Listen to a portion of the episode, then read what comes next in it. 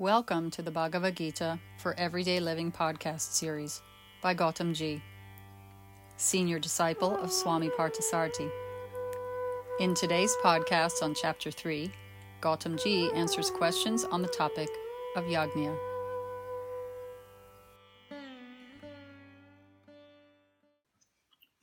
So, last week we um, were talking about the three grades of people, right? The lowest is tamas. Tamas is the state where you want to get something out of nothing. You don't want to put in the efforts for what you get in life, correct? So, Krishna calls this thieving. You're a thief, he says. He who eats without producing is a thief. So, the first sign of humanity in a person is you are willing to put in the price, you're willing to put in the effort, you're willing to pay for what you receive. You're not giving anything, but at least you're not taking. You're willing to put in the effort or time, whatever is required to get something, right? But when you want something from nothing, all the time trying to extract, this is thieving. And I told you that's the biggest weakness. That's why the whole marketing is built around this free, free, free. Everybody has this weakness. You want something from nothing. Hmm, why? Why are you not willing to pay for what you use or get? So, this is the lowest, tamas. So, the second is rajas. Rajas, you're willing to put in the effort. Rajasic person is willing to work, but it is purely selfish in nature, only for yourself. This is the second grade. Still better than tamas because at least you're willing to put in the effort. Hmm. But because it's selfish, he says, those who cook for their own sake, they eat sin. Huh? So, since you are only concerned about your own welfare, you're act, acting, you're operating with these selfish desires, this begets more desires. You become more agitated. So instead of trying to get happiness, he says, you cook for your own sake, you eat sin. Sin means Agitation. agitation. You, you end up getting more disturbed in life. Very interesting how he puts it across, right? But those sinners means the base is sin in philosophy is mental agitation. I told you last time, right? Mm-hmm. So the propelling factor is sin. It's a selfish desire, it's an agitation. But you want happiness, you get only more agitation. So as you go through life, if you are self centered, you will find more and more stress, more strain, more worries, more anxieties. So, what did you start out life for? Happiness. What do you get? Sorrow. In another place in the Gita, he says, production of contrary results. You want something, you get something else. You want happiness, you get sorrow. So, this is Rajas. So the only way out, he says, the righteous who eat the remnants of sacrifice. So righteous means the people who are willing to sacrifice their personal interest for a higher purpose in life. So their focus is on the action, not the fruit. They don't care what they're getting out of it. Their focus is to act. This is what ought to be done in life. Such people, he says, are freed from all sins. The fact that you're acting unselfishly keeps you happy, and spiritually, the selfish desires will drop off. So you will elevate. You will be permanently free from these agitations. Now, what else do you want? So he gives clearly the beautiful two verses where he gives the three types of people the lowest tamas, the middle rajas, and the highest sattva. So you have to strive, friends, to get to that sattvic state where you genuinely want to serve, you want to sacrifice. For a higher purpose in life beyond your selfish interest. Anything which is beyond your self centered interest is fine. Hmm. That's the only way to keep yourself mentally peaceful. Remember that. And in the whole world, hmm, even children are not taught hmm, that you have to serve. It's only you have to aggrandize, you have to get, you have to take. So that is why so much stress and bitterness and hatred everywhere. Self centeredness, nothing else. So this is where we were last time. Before he begins with the 14th and 15th verses, which talk about, he gives an elaborate agricultural metaphor to explain a very subtle concept. How this capacity to sacrifice is the pivot between Brahman, God, reality, and you, the individual beings. What's the pivot in the middle is this capacity.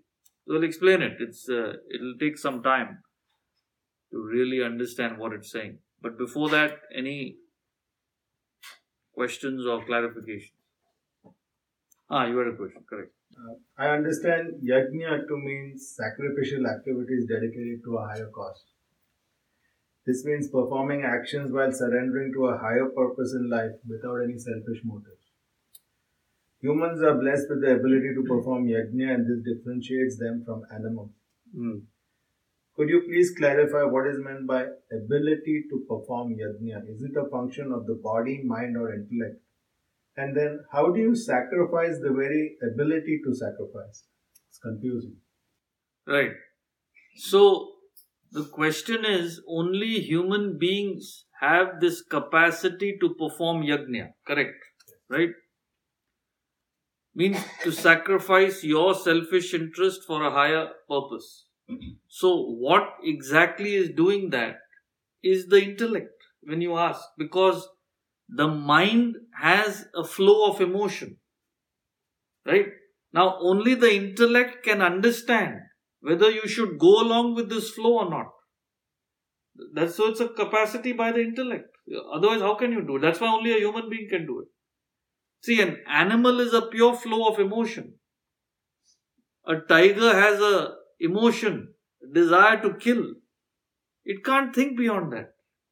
Right? So it can't say, why should I kill these poor innocent deer? Today let me try something else. It, it doesn't have the capacity to think. So sacrifice is that capacity. That's why it's so difficult because whole life you're just trained to go along with the emotion, the flow of the mind. I like this, I do this. I don't like this, I don't do it. Like, don't like. This is raga, dvesha, right? So, only when you have a thinking you can understand no, there's got to be more to life than just following these likes and dislikes. They're detrimental, right?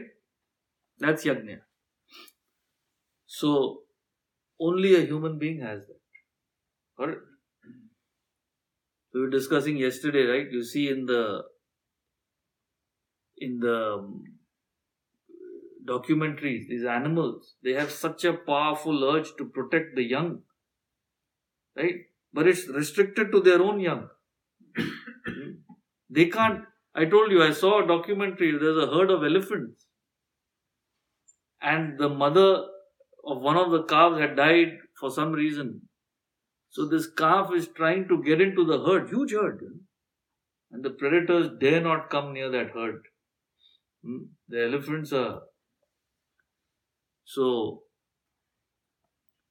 um, so this calf is trying to get in, and the elephants are just shoving it out. Right? And it's getting weaker and weaker, and the predators get a sense of it and they start following because even a calf, elephant calf, is enough food for a month maybe. Hmm. Um, and time comes, they just pounce on it. It gets weaker because it's not getting fed. It's not. It's, a, it's just a baby calf, and all the elephants are just looking. Hmm. Not a care in the world. So no elephant can say, "So what if it's not my baby. It is one of ours. We can protect it. So easily you can protect it. They can't. So they can't go beyond that particular emotion which is planted by their own vasana. Right? Now the problem is human beings are also acting like that. Maximum you can see is me and mine, my children. Beyond that is impossible. So you have to educate yourself with your intellect and understand that there's something beyond just these likes and dislikes. That's how you grow spiritual. But how do you sacrifice the ability to sacrifice? So, when you say how to sacrifice the ability to sacrifice, this is talking about the higher state. It's, it's talking about how you go from the terrestrial to the transcendental, right? So, in the last stage, so you have sacrificed everything. How can you sacrifice something? How is it possible? Huh? When you take up something higher, you can sacrifice the lower. Right? That's the only way to grow spiritually. I've explained that. Hmm? A child sacrifice doesn't sacrifice the toys. The child becomes an adult. Automatically the toys are gone. Correct? So what happens in the spiritual field is you take higher and higher values. The lower selfish desires drop off.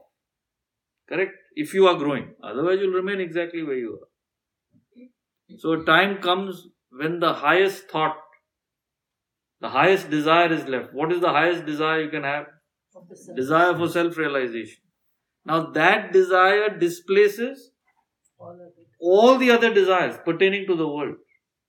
So you are left with the last desire. Hmm? this itself is a very high state.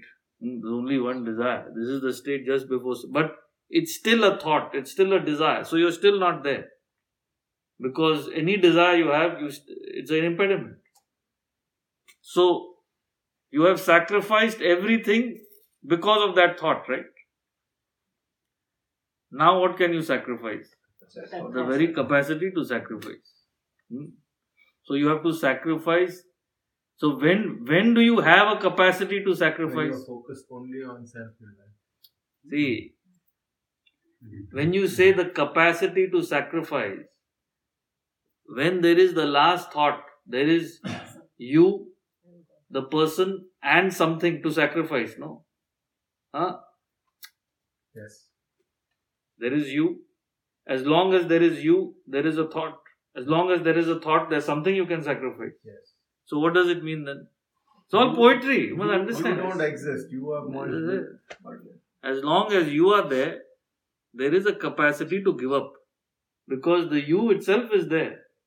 When there is a you, there's something to give up. No? When there's no you, what will you give up? So that's called self realization. The giving up the capacity to sacrifice means there's no you. You have to give up the last thought. That's how you give up the capacity to sacrifice. See, this is how they put it in the Gita. Now, if you read it, uh, what is he talking? So, as long as there is that sense of I, there is that feeling that you can give up something. Right? When there is no I, how can you give up? That's self realization. Got it? So he says that in the fourth chapter you're referring to, where he says some yogis attain Brahman by giving up the very capacity to sacrifice. So don't worry, it's a more theoretical than practical. now there's plenty to sacrifice. First, first you start with that. Plenty of selfishness there. Because he's talking about the last stage. Sacrifice the last thought of Brahman. That's meditation. So the last thought is Om. But as long as you're stuck in Om, you're still stuck in the world. So give up. That's what he says. Through sound, you go through silence. So you have to stop the sound. To go to the silence. Where there's no thought. That's what he means. So lot of distance to cover.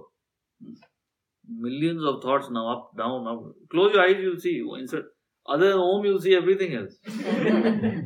you'll see your home, neighbor's home, no home. Hmm? All those thoughts. That's what he says. You start practically with yajna in the sense work for a one cause, one purpose in life beyond your selfish interests. All these thoughts start moving towards that one thought. That's how you start growing. Otherwise, there's no end. In the second chapter, if you were there, he says the mind is bahushakha, anantaha. Means the mind is many branches of desires, and every branch is endless. Endless. Any branch you take. You have a weakness for money, is endless. What will happen? What will happen? Which investment? What to do? Where to go? What to say? Recession, expansion, uh, stock go up, or down, side, this. Hmm? War stock, I have to buy, I have to sell this uh, whole day.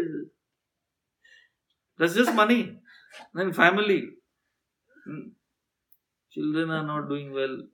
Then they're doing well, they're not getting married They're getting married, no children. They got children. How they taking care of their children is not right. Uh, endless is endless. Any thought you take, endless. Travel. Tokyo I went. Now where's the next thing? Uh, Siberia we should go. Siberia we've not gone. No? three mount, climb, mountain climbers yesterday died in yeah. Nepal and all. They will not stop till they drop dead. they speak, I want to. Any thought you take. I'm not saying don't do it, but you must understand it will never end. Unless it's replaced, all these thoughts have to be replaced by a higher thought, a higher thought, a higher thought.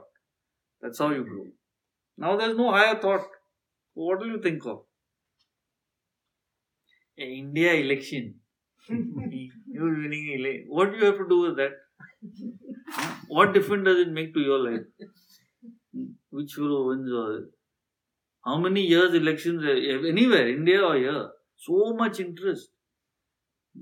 Nothing it changes you. You find out whether it is one uh, president or one prior or the other. Same nonsense, different day. Hmm? So, constant thought. That's what he says. Get it? So it's that long as the individuality exists, there's thought. There's something to sacrifice. When there's no individuality, nothing to sacrifice. It's gone. That's self realization. So very, very deep thought. That's the fourth chapter. When we get there, I don't know how many of you will return. I'm scared of doing that. Uh, already, uh, nobody wants to study.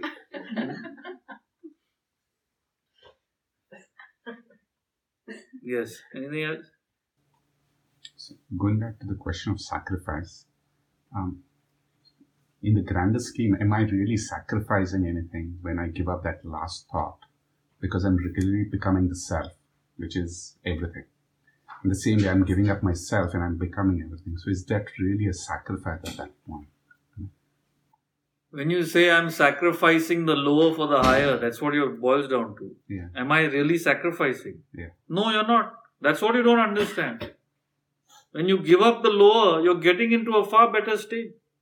You're actually not sacrificing. But it seems like a sacrifice because now you have a value for these lower things. So obviously, there is an there is, till you get established in the higher, there is that feeling of discomfort, right? You have to go through that. Hmm?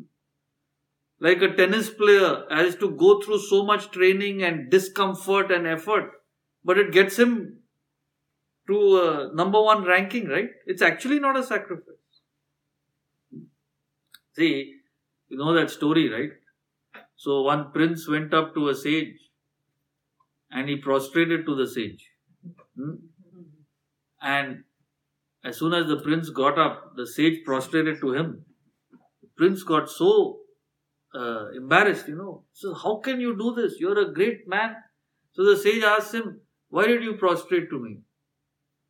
He said, Because you're a man of great renunciation. Huh? So then the sage asked him, What is greater, this world or God? He says, Of course, God. What else could he say? he says, So who's so who's given up more? I have renounced this world and I have taken up God. I have not given up anything. But you, you have renounced God and taken up this world. What renunciation! right? What a man of renunciation. Which is You people are great Mahatmas. what human beings all sitting here, one after the other. Given up the greatest thing in the world, which is the self, for your petty little eh, money, my money, my family, my this, my that. What renounce? You're right. That's what he says. Yajna. You're not giving up anything. It's the greatest thing. You're elevated to a far higher level. That's what nobody understands. So in the Upanishads, there are parables after parables. See, Yajnavalkya was a great sage. And he had two wives, Maitreyi and forget the name of the second, it's not important. Maitreyi is the. Uh, and so he calls them both one day and says, Look, he was a very wealthy man. He says, I am going to study Brahma Vidya and I really don't have any use for all this wealth I have. So I thought I'll split it between you two, you know. You can do what you want. So the second wife, she said, fantastic. Husband problem solved, money problem also solved in one shot. She took her half and went away. and uh, the second one, Maitreyi, she said to him, I don't want this. He said, Why? Obviously, if you're giving this up, means you are looking for something far better than this. I want that, I don't want this. Uh, so tell me what is that? And that is the Brihadaranyaka Upanishad, where Yajnavalkya teaches Maitreyi what the self is all about. She's a smart one. Dumb move, took the money and ran. so, you had a choice, what will you do? don't understand the value. Now, what do you do? Right? Party and class, what will you choose? Can't understand the value. Hmm? He's hanging around all day, breakfast, lunch, dinner. How much ever you scrub a rat, black rat, it will never become white. That's what he said. No understand. So,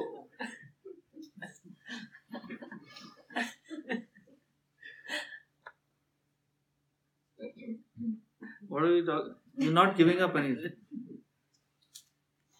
When Buddha left everything for all the kingdom and all, everybody thinks he's mad. See, the people who have a value for it will think you're mad. How can you give up this? But the person who understands it, he knows. So, this is what nobody realizes. That's why you need some time. Since you have so much attachment to these things, you don't realize the that there's something much higher. So, as you gain the knowledge, it takes time, but you will understand.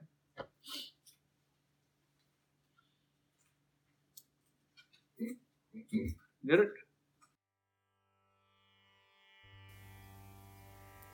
Thank you, Gautamji, on the Chapter 3 commentary. For more information on our live weekly lectures here in the U.S., visit our website, vedantausa.org.